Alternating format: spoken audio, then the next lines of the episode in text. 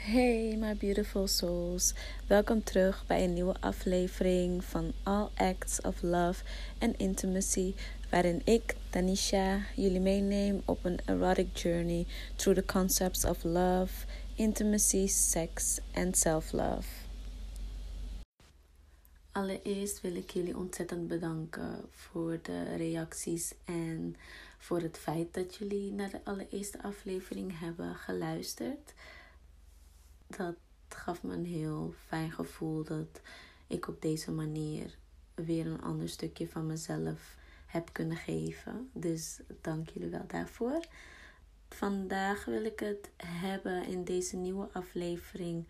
Um, wil ik het hebben over, zoals de titel al zegt, verslaafd aan liefde, daddy issues, codependency en hoe ik daarmee om probeer te gaan uh, in mijn relaties. Deze aflevering gaat voornamelijk over mijn eigen life story en wat ik een beetje heb meegemaakt in het leven en hoe zich dat heeft geuit en hoe zich dat nog steeds uit in mijn dagelijks leven en in de relaties die ik probeer te vormen in mijn leven. Uh, met relaties bedoel ik dus ook alle vormen van relaties. Dus zowel vriendschappen als liefdesrelaties. Ouder-kindrelatie met mijn ouders en ik als ouder voor mijn dochtertje. Dus van alles wat. Dus niet per se alleen romantische relaties. In deze aflevering wil ik ook niet echt advice geven, om het zo te zeggen. Maar meer mijn verhaal gewoon vertellen en wat ik zelf probeer te leren op dit moment en wat, wat voor lessen ik leer en hoe ik daarmee probeer om te gaan en welke struggles ik daarmee heb, maar niet per se vanuit een punt van oké, dit is wat je moet doen om hiermee om te kunnen gaan, want om heel eerlijk te zijn, struggle ik zelf nog steeds heel erg hiermee. Ja, dus ik weet zelf ook nog niet hoe ik, um, hoe ik dit kan healen. En heb ik dit ook nog niet helemaal geheeld. Um, dit is gewoon een manier voor mij om te leren more vulnerable te zijn. En mijn emoties op een andere manier te uiten dan dat ik het allemaal binnenhoud. En wat misschien raar klinkt, omdat ik denk dat heel veel mensen denken dat ik heel open ben. Which I am in a certain way. Uh, maar toch hou ik. Ik kan heel makkelijk over mijn leven gewoon vertellen wat er is gebeurd. Uh, maar ik denk dat de hoeveelheid pijn die ik nog voel, dat heel veel mensen dat niet weten. En dat heel veel dingen mij nog heel veel pijn doen. En um, ja, gewoon in mijn dagelijks leven dat ik daar gewoon wel last van heb. Dus ik waarschuw alvast dat dit probably heel emotioneel gaat zijn voor mij. Omdat ik op dit moment me ook. Ik wilde het heel graag vandaag doen, omdat ik ook niet heel erg goed in mijn vel zit. Dus ik probeer hiermee om mijn gevoelens gewoon te kunnen uiten. Dus uh, verslaafd aan liefde, daddy issues, codependency en hoe ik daarmee probeer om te gaan in mijn relaties. Waar moet ik beginnen? Um, ik ben geboren als natuurlijk uit mijn moeder. Um, mijn moeder had heel lang een vanaf jongs af aan, zij was 15 en haar vriend uh, was 17, uh, had zij een relatie met hem om niet too much in details te gaan, omdat dat mijn moeders leven is geweest en ik wil dat gewoon privé houden. Maar hun twee hadden een relatie, uh, ging gewoon heel vaak uit en aan, omdat um, hij gewoon zich jong voelde en graag um, ook met andere meisjes wilde daten. En mijn moeder was altijd al heel serieus vanaf jongs af aan. Ze wilde graag een gezin, graag moeder zijn en zag dat ook echt met hem uh, gebeuren in de toekomst. Um, hij wilde graag vrij zijn. En nadat dat weer een keer was gebeurd toen zij 18 was, dat ze weer uit elkaar gingen, uh, ging zij gewoon uit en daar leerde ze mijn biologische vader kennen. Uh, van het een kwam het ander en ze raakte zwanger. Haar eerste kind, en dat was dus ik. Mijn biologische vader was zeven jaar ouder dan haar en blijkbaar in een relatie, uh, wat zij niet wist. Zij hadden geen relatie. Uh, het was gewoon meer, je kan het zien als tegenwoordig scharrelen. Gewoon like three months and that's kind of it. Gewoon uitgaan met elkaar en that's it. Hij had dus een relatie en zei basically tegen mijn moeder dat zij mij moesten laten weghalen. Want zij bracht hem in de problemen. Zij had obviously zoiets van, you know, like als dit is hoe jij hoe jij dit nieuws wilt opvatten, dan is dit voortaan mijn kind uh, vanaf nu. En zorg ik gewoon voor haar. Ik heb jouw hulp voor de rest niet nodig. En wanneer ik er klaar voor ben om tegen haar te zeggen, dan zal ik kijken of ze hoe en wanneer we contact met jou zullen opnemen. Maar vanaf nu is dit gewoon mijn kind. Toen kwam haar, uh, degene met wie zij dus heel vaak aan en uit uh, ging die kwam basically weer terug om te zeggen van dat hij spijt had. En hij zag ook dat ze zwanger was en dat obviously het kind niet van hem was. Maar hij zei tegen mijn moeder: Ik wil graag voor jou en je kindje zorgen. Uh, want dit is mijn schuld geweest. En ik neem het je ook helemaal niet kwalijk. Uh, maar ik wil gewoon graag een gezin zijn met jou. Vandaar dus ook dat hij voor mij uh, al die tijd mijn vader is geweest. Uh, totdat ik er op 12-jarige leeftijd dus achter kwam dat ik eigenlijk een andere vader had. Maar hij heeft me dat gevoel nooit gegeven. Toen ik nog thuis woonde. Um, ik heb ook twee broertjes, zijn kinderen. Maar hij heeft me nooit het gevoel gegeven dat ik niet zijn kind was. Dus ik had, ik had nooit een idee eigenlijk dat ik een andere vader had. Wat eigenlijk heel duidelijk was. Ik ben natuurlijk de huidskleur die ik heb en mijn broertjes zijn veel lichter dan ik. Maar bij mij was het, in mijn gedachtegang was het gewoon, ik lijk op mijn moeder en mijn broertjes lijken meer op hun vader. Mijn ouders gingen uit elkaar, of die gingen scheiden toen ik zeven jaar oud was. Heel veel problemen zijn daaruit gekomen sinds de scheiding. Alimentatieproblemen. Um, gewoon heel veel ruzies en gewoon nare dingen om als kind te moeten meemaken. Uiteindelijk had uh, hij dus, voor mij is dat dus mijn vader. Dus dat wil ik wel heel duidelijk zeggen. Voor mij was dat dus altijd mijn vader. Ik noem hem nu geen vader meer door wat er allemaal is gebeurd. Uh, maar mijn biologische vader voelt voor mij niet als mijn vader. Ik noem hem ook geen papa, omdat ik dus pas op 12-jarige leeftijd en uiteindelijk met 14-jarige leeftijd contact heb gekregen. Dus hun tweetjes noem ik geen papa meer. Uh, ik heb een stiefvader al sinds dat ik 7 jaar oud ben. De vader ook van mijn twee laatste broertje en zusje.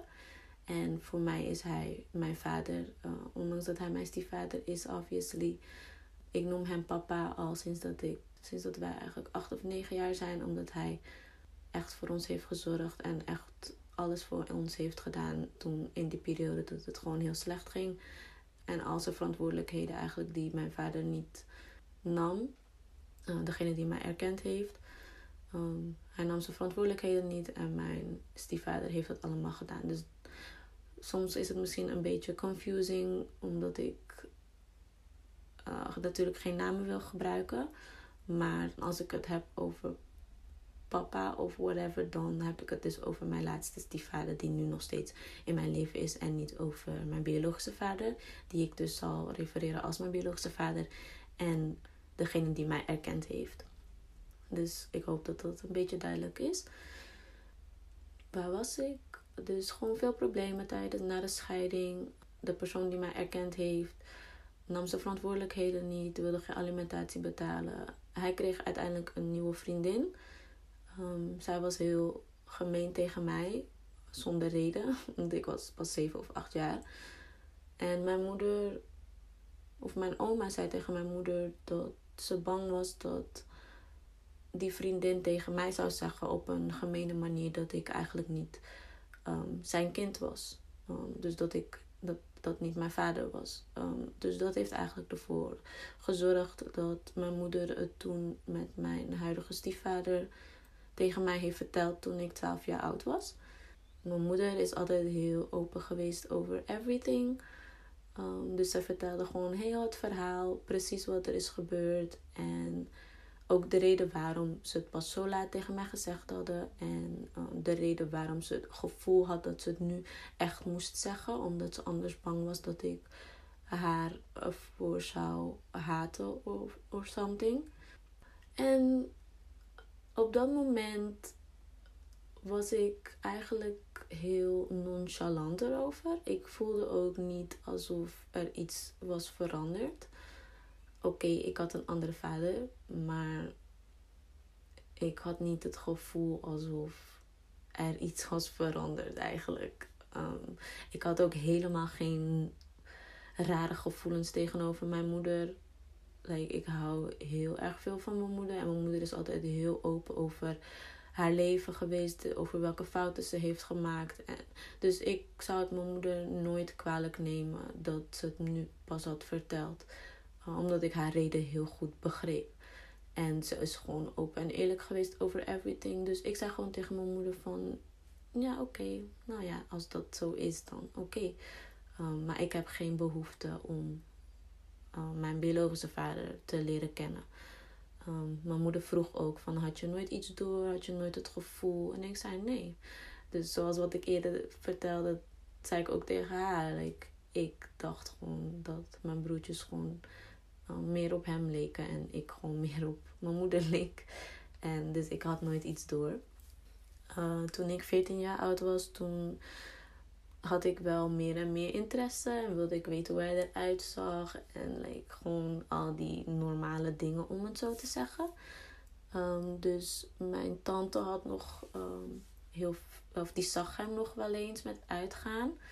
Um, dus zij kon ook heel. Mijn moeder zei: als je, met, uh, als je contact met hem wilt, dan hoef ik echt alleen maar je tante te bellen en dan is het zo geregeld. Dus wanneer jij er klaar voor bent, dan kan je dat gewoon zeggen. Uh, dus zo gezegd, zo gedaan. Uh, contact. Dus ik ken hem nu sinds dat ik 14 ben. Maar zoals ik al had gezegd, ik heb niet het gevoel. Of ik heb geen vader-dochter band met hem. Puur om het feit dat ik hem pas ken sinds dat ik 14 ben. En ik gewoon die vaderschapsgevoelens niet heb um, voor hem. Ik heb gewoon een vader gehad voordat ik geboren was. Dus ja, ik heb ook geen hard feelings echt naar hem of zo. Like, ik ken hem voor de rest niet. Like, toen, he was just like a stranger to me. En nu hebben we wel een soort van contact en zo. Maar gewoon meer like, hoe gaat het? En met mijn dochtertje natuurlijk ook wel. Maar het zal nooit, zeg maar, echt een vader-dochter band worden. Uh, degene die mij erkend heeft, ging dus heel erg um, gewoon uh, nam zijn verantwoordelijkheden niet. Ik denk dat dat het grootste deel is waar mijn daddy issues vandaan komen. Omdat voor mij was dat natuurlijk altijd gewoon mijn vader. Ondanks dat ik dan later wist dat hij niet mijn vader was. Maar voor mij het gevoel wat ik voor hem had was gewoon puur liefde. En dat was gewoon mijn vader. Toen zijn er heel veel dingen gebeurd waaruit um, om voor hem, zeg maar, om onder de alimentatie uit te komen. Voor ons heeft hij bepaalde dingen tegen de rechter gezegd.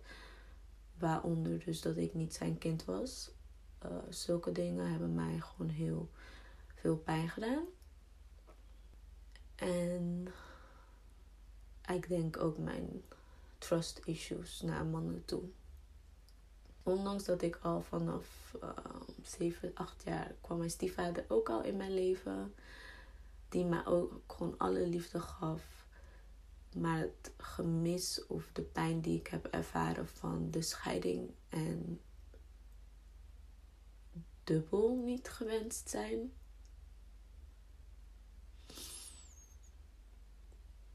heeft mij heel veel pijn gedaan. Ehm, en het is gewoon heel moeilijk om dat allemaal uit te leggen. Uh, wat er allemaal is gebeurd. En het doet er voor de rest ook niet toe wat er precies allemaal is gebeurd. Maar dat is in ieder geval waar mijn grootste pijn eigenlijk vandaan komt. Ehm, het feit dat ik niet gewenst was. Uh, ik geloof ook echt dat je als baby dat like energetically of spiritually ook al voelt in de baarmoeder. Um, dat mijn biologische vader mij niet wilde. En daarna de man die mij erkend heeft, mij daarna ook niet wilde of wilt, heeft allemaal eraan bijgedragen dat ik me heel ongewenst voelde en voel uh, nog steeds. Geliefd. Mijn abandonment issues. En en like gewoon um, fear of being rejected. En fear of intimacy. En de hele rits. dus dat um, was allemaal natuurlijk gebeurd.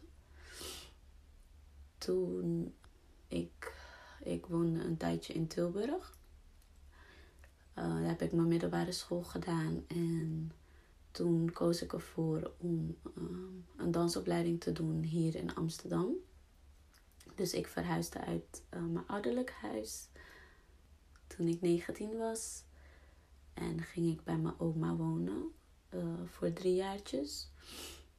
Wat ook een moeilijke periode op een gegeven moment voor mij werd. Uh, ook weer de gevoelens of waarin ik heel erg getriggerd werd in mijn um, fear of rejection en abandonment. Dus in die periode dat ik bij mijn oma woonde, leerde ik mijn vriend kennen. Vriend is mijn eerste vriend. Ehm, de eerste persoon met wie ik ooit seks heb gehad. En de vader van mijn dochter. En we zijn nu al bijna zes jaar samen. Toen ik hem leerde kennen, was ik, uh, toen ik nog op de middelbare school zat, was ik niet echt bezig met jongens. Ik kan me herinneren dat ik heel erg bang was voor jongens en voor mannen. Dat ik liefde en alles daaromheen, probably door wat ik heb meegemaakt, ik vond dat gewoon heel eng. Uh, en ik wilde ook eigenlijk niet zoveel daarmee te maken hebben. Ik focuste me heel erg op school.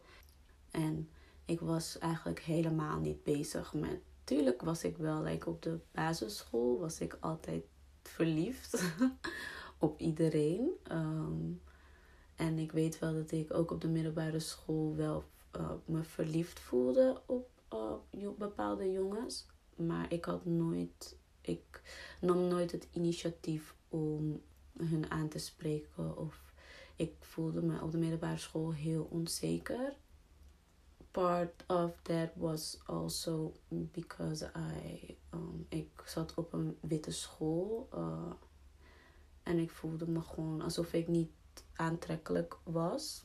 Um, dus dat speelde mee. Maar ook dat ik gewoon heel bang was. En heel voorzichtig was, laat ik het zo zeggen. Ik was heel voorzichtig met wie ik, um, aan wie ik mijn hart wilde geven. Dus toen ik hier naar Amsterdam kwam, begon ik wat losser te zijn, om het zo te zeggen. Ik had meer interesse in jongens en meer interesse in andere. toen ik thuis woonde natuurlijk, had ik gewoon regels en ik uh, ging niet uit of dat soort dingetjes. Of ik dronk niet. Um, ja, ik deed dat soort dingen gewoon niet en dat mocht ook niet van mijn ouders dus toen ik 19 was en hier kwam wonen natuurlijk, voelde ik me gewoon volwassen. En dat ik nu eindelijk dingen kon doen die ik zelf wilde doen. Ehm, toen leerde ik dus ook mijn vriend kennen. Um, maar ik was heel, heel voorzichtig. En ik zei hem ook al eigenlijk gelijk vanaf het begin dat ik mannen niet vertrouw. Um, dat ik heel veel trust issues heb. En dat ik echt wilde dat dit iets speciaals was en dat ik niet uh, in de steek gelaten zou worden. Dus dat hij gewoon zijn tijd moest nemen om elkaar te leren kennen. En Ik heb ook een jaar gewacht totdat ik seks met hem zou hebben. Omdat ik echt 100% zeker van wilde zijn dat dit de relatie was waarin ik me veilig voelde. Sorry hoor. Um, uh, dus, nou ja, dan, toen had ik een relatie op uh, eh, 20-jarige leeftijd. 21 jaar. Um, voor de eerste keer seks gehad. Half jaar later raakte ik zwanger. En ik denk vanaf leidde mijn leven gewoon natuurlijk. Um, ik had die periode, wat ik volgens mij ook in mijn andere, in de eerste aflevering had gezegd. Die periode van dat ik 20 werd, 21 werd, tot eigenlijk vorig jaar, twee jaar geleden, uh, was ik heel. Ik weet niet zo goed hoe ik me toen voelde. Ik weet nog dat ik heel verdrietig was of ik voelde me altijd heel verdrietig. Behalve als ik op school zat en mijn dansopleiding deed. En dat dat uh, was echt mijn passie. En dat is nog steeds mijn passie. En daar ging ik altijd met heel veel plezier naartoe. Zo erg veel plezier dat ik niet naar huis wilde gaan. Uh, of niet terug bij mijn oma wilde gaan. Het liefst was ik gewoon daar de hele tijd. Want zodra ik thuis was en alleen was, voelde ik me gewoon niet goed. Maar ik probeerde die gevoelens gewoon te verdringen. Ik kan me niet herinneren dat ik heel erg huilde toen de tijd. Ik voelde me gewoon gevoelloos. Ehm, en ik probeerde gewoon. Um, ik, ik was heel erg in mezelf gekeerd.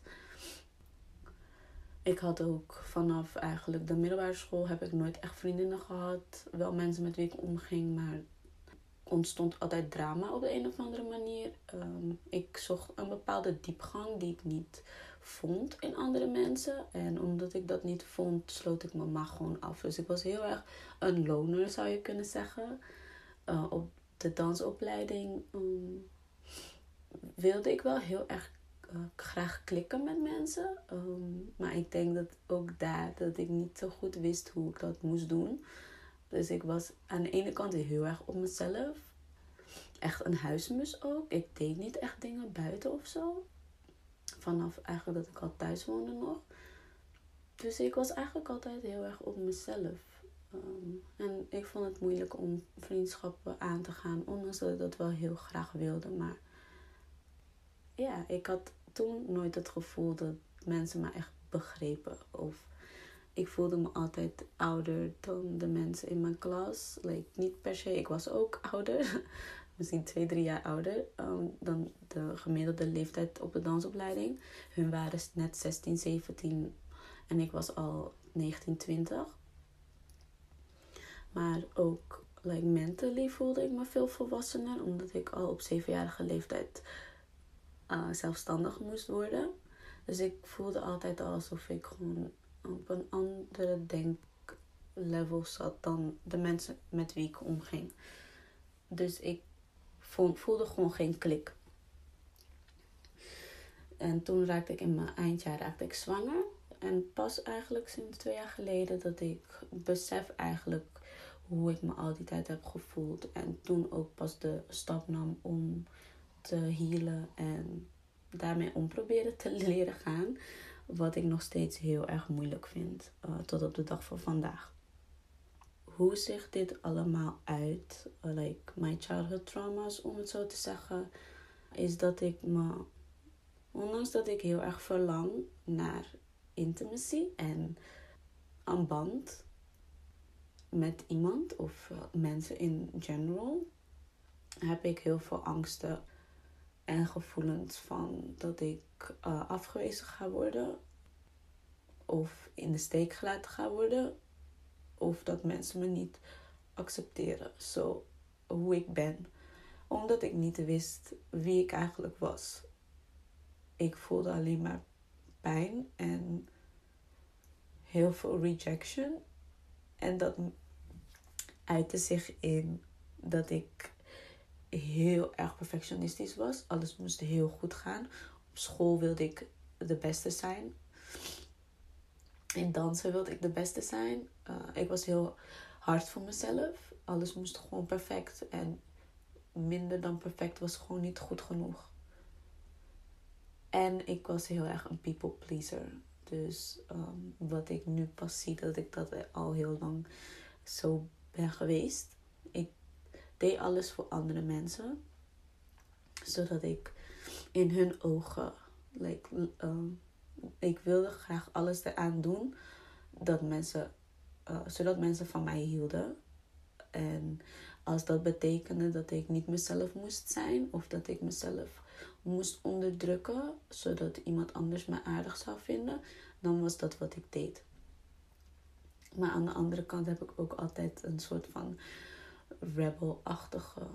Um, dat ik wil doen wat ik wil doen. En heel veel resentment kwam naar boven als ik dingen moest doen voor andere mensen wat ik helemaal niet wilde doen. Dus ik struggelde eigenlijk al heel jong met mezelf wat ik moest doen. Was ik die people pleaser? En of wilde ik zijn wie ik wilde zijn? En dat komt natuurlijk uit zich in resentment. Um, als je alleen maar doet wat andere mensen willen dat je doet, of je denkt dat dat is wat mensen van jou willen, dan komt daar heel veel resentment naar boven, omdat je niet authentiek bent naar wie jij eigenlijk echt diep van binnen bent. Maar dat is like de coping mechanism en je defense mechanism om het feit dat je natuurlijk niet wil dat je opnieuw in de steek gelaten wordt. Dus je denkt dat dat nodig is zodat mensen dicht bij je blijven. Ehm, het feit dat ik denk dat ik iets moet doen zodat mensen van mij houden, is, een, is gewoon een way to like survive. En dat is de manier uh, hoe zich dat in mijn leven uit en in mijn being zich dat uit, is um, de persoonlijke omstandigheden die ik zelf heb gehad. Dus niet iedereen zal natuurlijk op deze manier dat in hun leven zien, terugzien. Maar de persoon wie ik ben heeft is zo gevormd um, door de survival mechanisms die ik mezelf heb aangeleerd. Dus my fear of intimacy en my fear of rejection. En abandonment issues. En dan natuurlijk daddy issues. Omdat ik mannen gewoon in het algemeen gewoon niet vertrouw. Maar toch een soort van leegte voel. En daarmee dus ook um, dat ik denk dat ik romantic love van mannen nodig heb, zodat ik me beter voel. En het uitzicht in codependency. Um, eerst voelde, had ik altijd het gevoel dat ik dat totaal niet was. Like, ik ben niet afhankelijk van iemand anders. Ik heb geen man nodig om um, mijn dingen te doen. Ik ben heel zelfstandig opgevoed. Ik kan mijn shit zelf regelen. Dus dat was nooit iets dat ik echt dacht van, oh ja, dat ben ik ook. Naast alle andere dingen die ik al heb. Uh, maar toen ging dit jaar en vorig jaar ging ik heel, of nou eigenlijk pas oh einde van vorig jaar ging ik heel erg lezen en proberen mijn dingen te healen. En daar kwam ik uit op codependency. Um, wat eigenlijk is dat je mijn emotional state of being, dus um, leg ik in de handen van andere mensen. Dus ik pas mij heel erg aan de gevoelens van andere mensen of de illusies die ik heb van hun gevoelens. Want ik moet ook heel eerlijk zeggen dat heel veel dingen in mijn eigen hoofd zich afspelen. En dat is de realiteit die ik heb gecreëerd voor mezelf. Dat zonder dat mensen daadwerkelijk echt tegen mij hebben gezegd: Ik wil dat jij zo bent, heb ik al voor mezelf eigenlijk gedacht dat ik dat die persoon vast wel dit van mij wilt zien. Dus ik moet me op die manier gedragen. Dus dat zijn de illusies die ik zelf heb gecreëerd. En ehm, met codependency um, leg ik dus hoe ik mij voel, meet ik aan de hand van hoe iemand anders zich voelt. Dus om het heel simpel te zeggen in mijn relatie, um, als mijn vriend bijvoorbeeld boos op mij zou zijn of geïrriteerd zou zijn, wat misschien helemaal niks met mij te maken zou hebben, voel ik dat heel erg als een personal, some, ja, personal attack of gewoon iets persoonlijks. Dat ehm, of het komt door mij of ik moet er iets aan doen zodat hij niet meer geïrriteerd is of niet meer boos is. Terwijl ehm, de situatie misschien helemaal niks met mij te maken heeft. Maar ik voel dat zo intens sterk dat ik heel erg er iets aan wil gaan doen. Oké, ik moet hem helpen of ik moet de situatie fixen, zodat ik me niet meer zo slecht voel, omdat hij mij slecht laat voelen eigenlijk, terwijl de situatie niks met mij te maken heeft. Dus die internal struggle um, is gewoon heel lastig voor mij om in te zien um, wanneer ik wanneer ik andermans gevoelens betrek op mezelf.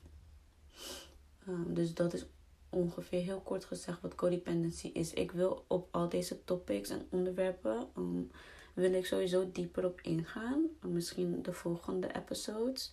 Zodat ik meer tijd daaraan kan besteden. Maar nu wil ik het meer houden op hoe ik dingen ervaar persoonlijk. En codependency um, is zeg maar uitgegroeid door de uh, anxious attachment style die ik heb. Ook iets wat ik dit jaar heb geleerd.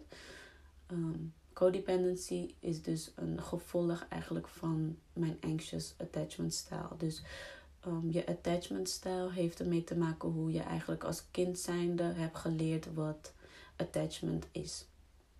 Dus omdat voor mij ik mij niet veilig voelde, omdat mijn vader weg was gegaan bij mij of bij het gezin, heeft dat zeg maar gecreëerd dat ik um, daar heel angstig in ben. En door middel van mijn angst wil ik heel close bij mensen zijn en bijna in hun nek hijgen, zowat, zodat ze niet bij mij weggaan.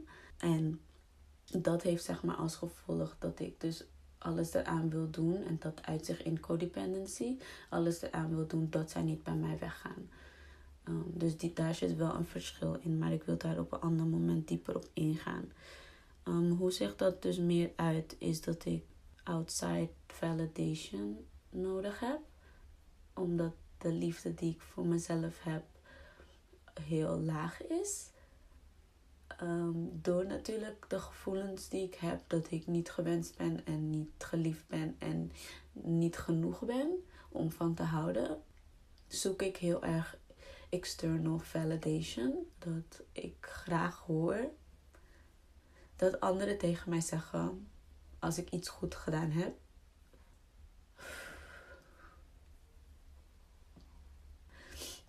Uh, dat ik dus iets goed gedaan heb. Of dat ze van me houden. Of um, like everything. Alle kleine kruimeltjes van liefdesuitingen. Daar zoek ik heel erg naar. Terwijl, moet ik zeggen, waarom ik zo struggle met mezelf is omdat ik like mentally weet dat dat niet goed is wat ik doe of niet toxic of not healthy, hoe je het ook wil noemen. Dat weet ik, like mentally weet ik dat. Maar in mijn hart, het gemis wat ik voel, hunkert nog steeds heel erg naar die liefde. Dus mijn mind is heel erg in gevecht met mijn hart. En daardoor weet ik heel vaak niet uh, wat ik moet doen. Of wat de beste oplossing is. Of überhaupt like, boundaries zetten. Dat kan ik heel moeilijk. Of voor mezelf kiezen vind ik ook heel moeilijk om te doen. Uh, het uitzicht ook dat ik uh, heel lang en eigenlijk nog steeds, als ik me zo voel, als ik uh, me dus. Als er een situatie zich voordoet waarin ik, uh, waarin ik heel erg getriggerd word. Uh, dus like all my fears, like everything wordt gewoon getriggerd. Dan verval ik heel snel in zelfmedelijden. Ik kan heel erg in mijn gevoelens gaan. Als ik mezelf toesta om in mijn gevoelens te zitten. Want ik heb ook heel veel momenten dat ik mezelf afsluit. Maar als ik wel helemaal in mijn gevoelens ga, dan ga ik eigenlijk op een destructive path towards self-pity. En vind ik mezelf heel zielig dat ik niemand van mij houd. Niemand om mij geeft. Ik heb niemand. Waarom verdien ik dit? Dan ga ik heel erg in die emotional mindset. Uh, En aan de andere kant heb ik situaties als ik getriggerd word dat ik gelijk mijn muren weer omhoog zet. Dat ik me gelijk weer afsluit. Um, dat zelfs gaat het zo ver dat ik escape like in my mind. Uh, dat ik dus I zone out out of conversations. Als ik het gevoel heb dat ik niet veilig ben of als ik ja, als ik niet mijn gevoelens wil voelen, dan um, zone ik gewoon uit. Dan voel ik ook alsof ik niet meer in de situatie ben of onder mensen ben. Ik voel me dan heel erg alleen, omdat ik me dan heel erg afsluit. En ik voel alleen ik en in mijn eigen wereld, om het zo te zeggen. Dus aan de ene kant kan ik mijn gevoelens wel heel sterk voelen, maar alleen de negatieve gevoelens. En kom ik heel moeilijk daaruit. Ik heb ook heel vaak het gevoel alsof ik alles dan gewoon heel zwaar is. En alles voelt heel zwaar. Um, en soms wil ik dan ook niet meer zijn hier op deze aarde. En alles voelt gewoon dan heel zwaar. Alsof dit mijn leven voor altijd gaat zijn en dat ik dat gewoon niet aan kan. En aan de andere kant sluit ik mezelf dus heel erg af en heb ik mijn walls up. Like, dat is waarschijnlijk ook de reden dat ik nooit like, friends echt zoek en niet close ben met mensen. Ondanks dat ik het wel heel graag wil. Dus elke keer in alle situaties die ik noem, zie je heel erg like, die paradox. Like, ik hunker heel erg naar intimacy, maar ik sluit mezelf heel erg af. Ik wil heel graag friends hebben, maar ik sluit mezelf af wanneer ik ze daadwerkelijk heb. En wat zeg maar, like, met betrekking tot romantische relaties, is voor mij nog een stapje moeilijker. Omdat ik heel snel alles van mezelf geef. Um, dat is dus like my love addiction, verslaafd zijn aan het gevoel van liefde. Omdat ik dus zo erg hunker naar liefde heb ik het gevoel alsof ik alles van mezelf moet geven en dat dat maakt dat iemand van mij gaat houden. Ik zal altijd um, al mijn tijd geven, al mijn energie geven, al mijn liefde geven. Um, wat ik nu pas besef dat dat ook niet geen echte liefde is wat ik geef. Um, just a way to like fill my void. Maar het is geen echte liefde wat ik geef, omdat ik die personen ook helemaal niet ken. maar ik raak helemaal like obsessed, basically. Als ik iets leuk vind, ook gewoon projecten of um, mensen gewoon heel leuk vind. En niet per se alleen romantically, maar als ik mensen gewoon heel leuk vind en ze graag in mijn leven wil hebben, dan zal ik altijd alles van mezelf geven. Maar er komen altijd like triggers naar boven. Wat logisch is, because other people are mirrors. Um, zij exposen um, wat diep van binnen bij mij nog niet geheeld is of waar ik nog mee struggle. En dat maakt dat ik de afgelopen tijden, of basically heel my life, hele, um, eigenlijk altijd dezelfde patronen heb in mijn leven en dezelfde cycles heb in mijn leven en dezelfde situaties altijd heb in mijn leven. En blijkbaar is dat voor mij nog steeds een hele moeilijke les om te leren. En ook voor mijn gevoel een hele harde les die ik moet leren. Omdat ik me altijd heel devastated voel als blijkt um, als ik voel dat niemand dat um, die persoon niet geeft om mij zoals hoe ik dat graag zou willen like I always see like the potential of others. Maar ik kijk eigenlijk niet naar wie ze echt zijn. En ik geef ze ook niet echt de kans om zichzelf te zijn. Omdat ik alles heel erg romantiseer. Um, en alles heel erg door een roze bril bekijk. Ondanks dat ik zoveel fears heb, hunker ik nog steeds heel erg naar liefde. En hoop ik dat gewoon altijd te vinden. Maar mijn like, perception is niet based in reality. Ik heb heel veel illusies die ik maak uh, over anderen. hoe ze zijn en wat ze voor mij kunnen betekenen. As in like loving me. Dus dat is zeg maar hoe het zich allemaal een beetje uit in mijn leven. Wat ik nu heel erg leer of probeer te leren is um, being vulnerable en echte intimacy opzoeken. En dat betekent dus ook dat ik moet leren om healthier boundaries te zetten.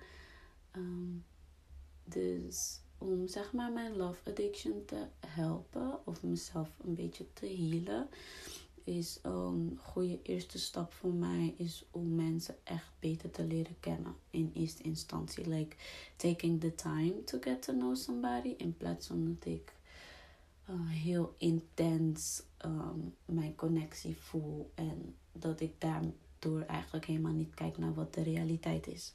Dus leren om mezelf open te stellen.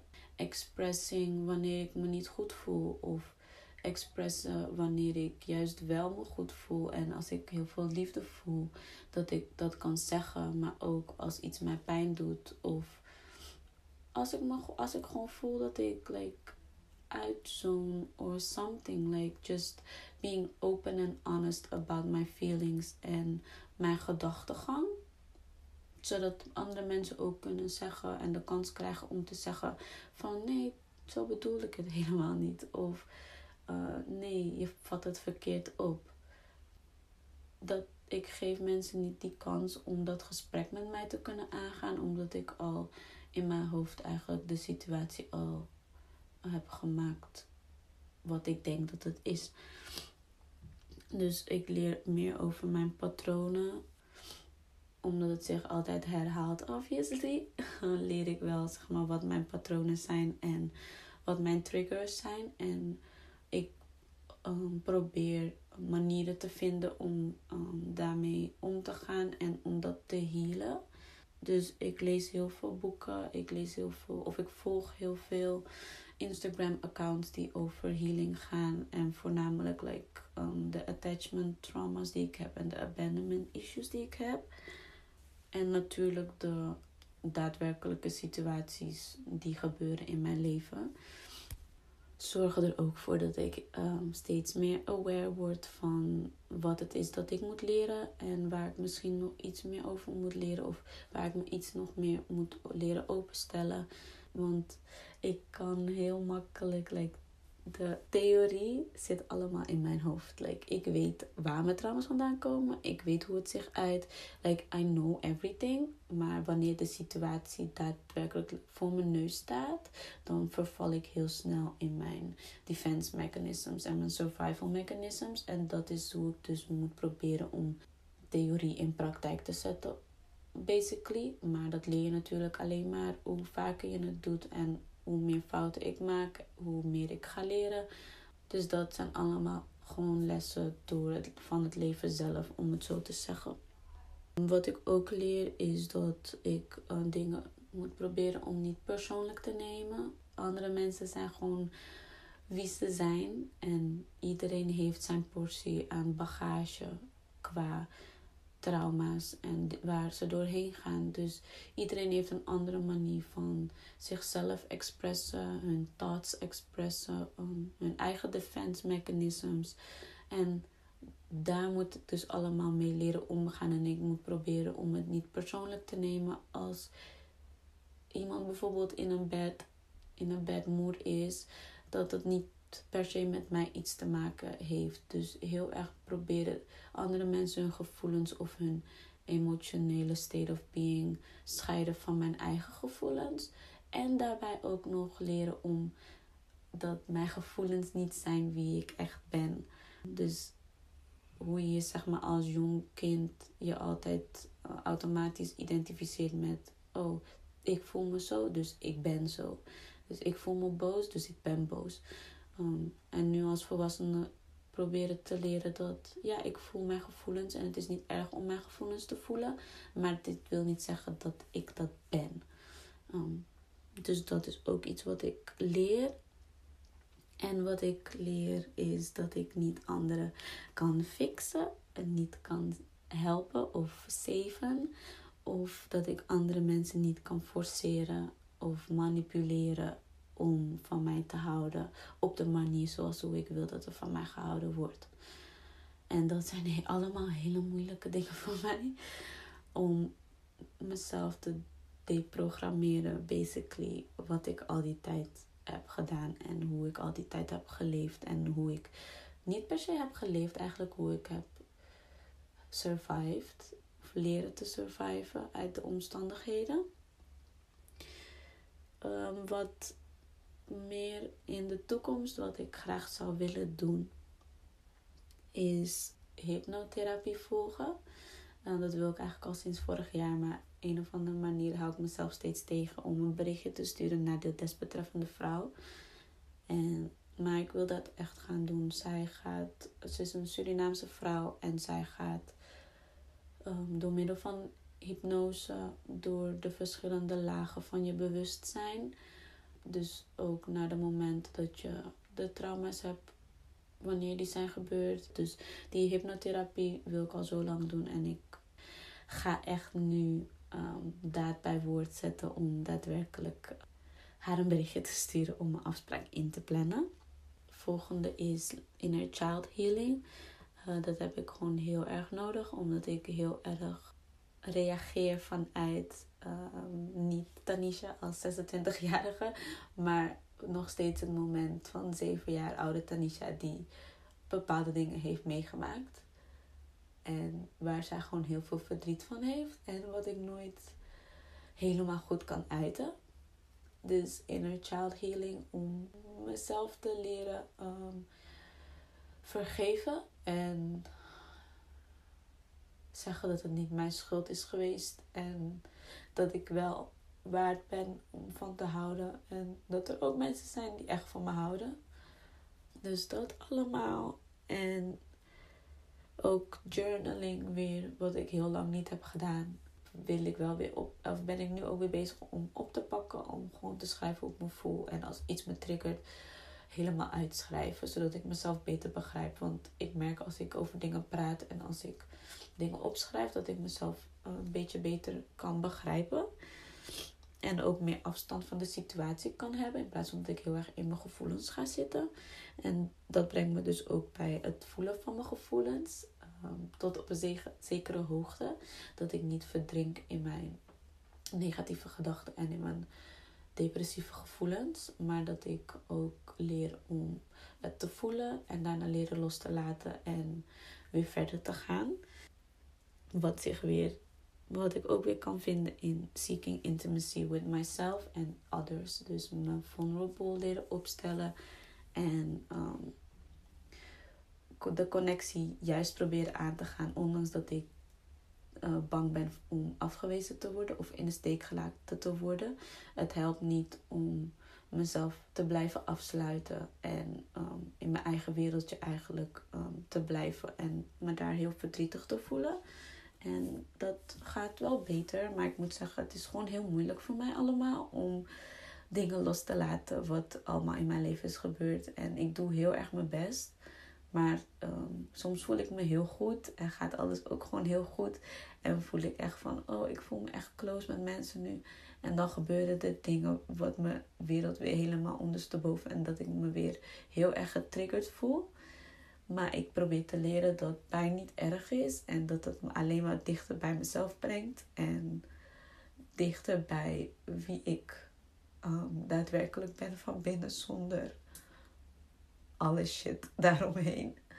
En dat ik ook met wat ik heb meegemaakt, dat ik um, niet per se wil traumabanden met people, maar dat ik wel uh, daarover kan spreken.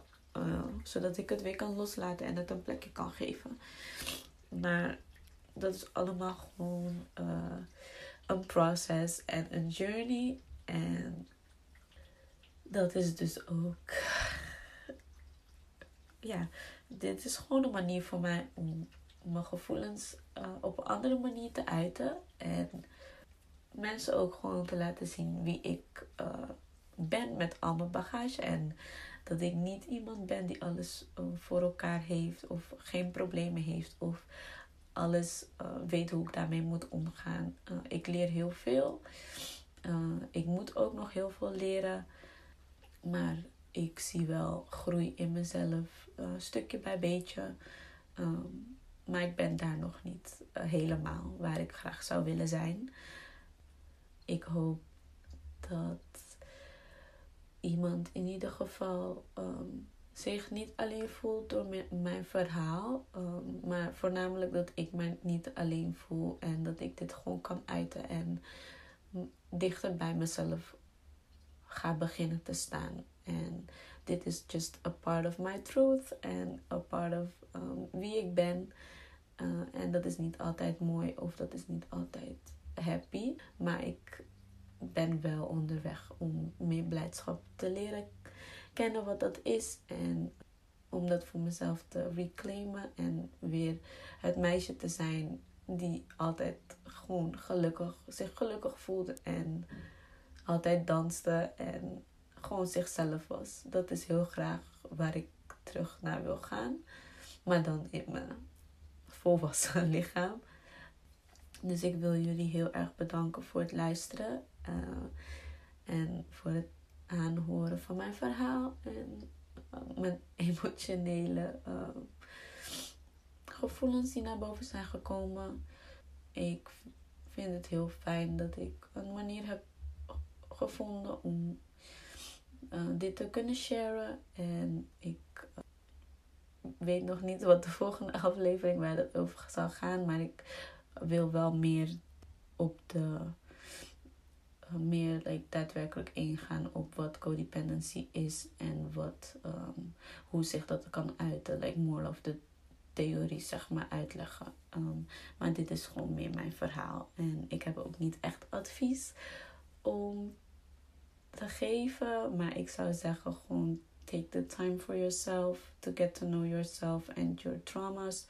And it's just, yeah, facing your fears. En het is moeilijk, maar het komt allemaal goed. Dus dank jullie wel. En mocht je nog een berichtje willen sturen, kan dat altijd. Love you all.